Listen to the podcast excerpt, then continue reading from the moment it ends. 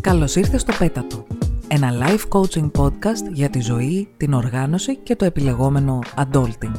Εγώ είμαι η Ροδιά και μαζί θα βρούμε την άκρη της κλωστής για να ξεμπλέξουμε κάθε κουβάρι.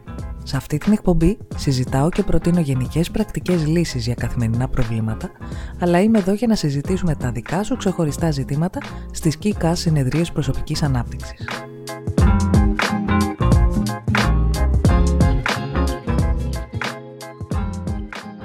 Είχα προγραμματισμένο άλλο θέμα για το σημερινό επεισόδιο, αλλά επειδή τις τελευταίες μέρες με προσέγγισαν αρκετά νέα άτομα και με ρώτησαν ακριβώς την ίδια ερώτηση, είπα να την απαντήσω ολοκληρωμένα και στο podcast για να καλύψω κάθε πιθανή απορία.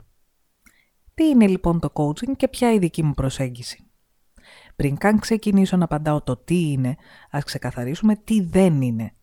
Το coaching δεν έχει καμία σχέση με και σε καμία περίπτωση δεν μπορεί να υποκαταστήσει την ψυχοθεραπευτική ή ψυχαναλυτική διαδικασία. Υπάρχει στο χώρο μία μειοψηφία επαγγελματιών ψυχικής υγείας που προσφέρουν υπηρεσίες coaching, αλλά συνολικά ως επάγγελμα δεν έχει κάποια σχέση. Με τη λέξη coaching εννοούμε όλες τις υπηρεσίες υποστήριξης, συμβουλευτικής και ενδυνάμωσης που παρέχονται προκειμένου ένας άνθρωπος να καταφέρει να επιτύχει έναν συγκεκριμένο προσωπικό ή επαγγελματικό στόχο ή και να αναπτύξει μια συγκεκριμένη δεξιότητα ή πρακτική. Αν αυτός σου ακούγεται πολύ γενικό ή ευρύως περιγραφή, έχεις δίκιο. Είναι. Ο χώρος του coaching ως επαγγελματικό πεδίο είναι ανοιχτός και δεν κυβερνάται από κάποιο συλλογικό όργανο. Δεν υπάρχει δηλαδή κάποιος φορέας που να θέτει δεοντολογικούς και ηθικούς κανόνες και περιορισμούς ή που να επιβλέπει ενεργά τα μέλη του. Υπάρχουν φορείς διαπίστευσης όπως το International Coaching Federation ή το European Mentoring και Coaching Council που παρέχουν πιστοποιητικά στα μέλη τους υπό συγκεκριμένε προϋποθέσεις. Γενικά λοιπόν είναι καλό να κρατάμε υπόψη μας πως στον ευρύ αυτό χώρο κινούνται πάρα πολλοί διαφορετικοί άνθρωποι οι οποίοι έχουν πολύ διαφορετικά background, διαφορετικές ικανότητες, διαπιστεύσεις, προσεγγίσεις και ιδέες.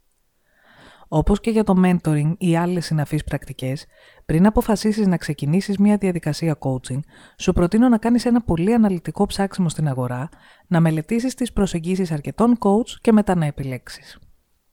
Ακόμα και αν κάνεις μια επιλογή και ξεκινήσεις μια τέτοια διαδικασία, μην ξεχνάς ποτέ πως το ότι χρειάζεσαι υποστήριξη σε ένα σημείο της ζωής σου δεν σημαίνει πως ο άνθρωπος που σε βοηθάει είναι πιο έξυπνος ή ικανός από σένα σε όλα τα πράγματα. Θα σε παραπέμψω στο επεισόδιο του Πέτατος σχετικά με τις αυθεντίες. Γιατί μιλάω τόσο πολύ για διαφορετικές προσεγγίσεις; Επειδή οι άνθρωποι βλέπουμε τον κόσμο μέσα από πολύ διαφορετικά πρίσματα, πιστεύω πως όταν θελήσεις να απευθυνθείς σε κάποια για στήριξη και βοήθεια, αυτή θα πρέπει να χρησιμοποιεί παρεμφερή πρίσματα για να μπορείτε να συνεννοηθείτε. Να υπάρχει δηλαδή μια βάση κοινώς αποδεκτών στοιχείων πραγματικότητας.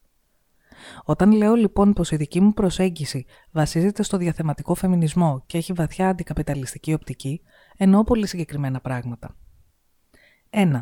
Ξεκινάω με την αποδοχή πως ζούμε σε μια κοινωνία που είναι καπιταλιστική, πατριαρχική, ομοφοβική, ρατσιστική, τρανσφοβική, μισαναπηρική και ούτω καθεξής και αυτό δημιουργεί πολυεπίπεδα προβλήματα σε άτομα των οποίων η ταυτότητα εμπίπτει μέσα σε μία ή παραπάνω μη προνομιούχα ομάδα. 2. Ω αποτέλεσμα αυτού, αποδέχομαι πως ορισμένες πληθυσμιακές ομάδες αντιμετωπίζουν συγκεκριμένα εμπόδια που κάνουν τη ζωή τους πιο δύσκολη και τις προκλήσεις που βρίσκουν στο δρόμο τους πιο εξειδικευμένες. 3. Οι χώροι εργασίας συγκεκριμένα δεν αντιμετωπίζουν με τον ίδιο τρόπο έναν π.χ. cis straight γηγενή άντρα με μία τρανς ανάπηρη πρόσφυγα. Κάθε άτομο έχει ένα ιδιαίτερο mix ταυτοτήτων, οι οποίες χρωματίζουν κάθετα και οριζόντια την εμπειρία που θα έχουν μέσα στην κοινωνία και τον κόσμο συνολικά. 4.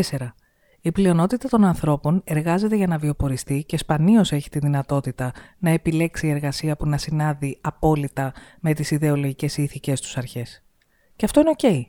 γιατί δεν υπάρχει ηθική κατανάλωση ή παραγωγή μες στον καπιταλισμό. Ναι, χαρακτηριζόμαστε από τις επιλογές μας, αλλά οι επιλογές μας δεν υπάρχουν σε κοινωνικό κενό αέρος, αντιθέτως περιορίζονται από τις συνθήκες μας. Δεν θα αναλύσω περισσότερο τώρα. Νομίζω ότι αυτά είναι αρκετά στοιχεία για να μπορέσεις να καταλάβεις περίπου το πώς προσεγγίζω τον κόσμο.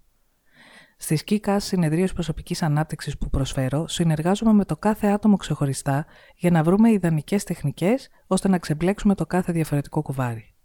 Αυτό μπορεί να είναι μια σημαντική απόφαση ζωής, ένα πρόβλημα στη δουλειά, ένα εμπόδιο στην προσωπική ζωή, το χάος του σπιτιού ή της δουλάπα σου ή ακόμη και η ανάπτυξη εργαλείων οικονομικής διαχείρισης της ατομικής σου επιχείρησης. Δεν θεωρώ πως είμαι η μία και μοναδική αυθεντία που θα πατήσει ένα κουμπάκι και θα λυθεί το πρόβλημά σου. Και σίγουρα δεν πιστεύω πως υπάρχουν one-size λύσεις για πολυεπίπεδα ζητήματα. Κάθε μία μας είναι πολύ διαφορετική και άρα και η προσεγγίση στη δυσκολία της καθεμίας μας πρέπει να είναι διαφορετική. Αν μπορεί να υπάρξει κάτι καθολικό ως ιδέα, είναι πως έχεις αξία. Δεν είσαι μόνη, δεν είσαι μια τυχαία ατομικότητα, αλλά μέρος ενός συνόλου. Η δουλειά σου έχει αξία, ο κόπος και ο χρόνος σου έχουν αξία και θα χαρώ να μπορέσω να σε στηρίξω στο ταξίδι σου για να βρεις τις υγιείς συνήθειες που θα κάνουν την καθημερινότητα και τη ζωή σου πιο εύκολη.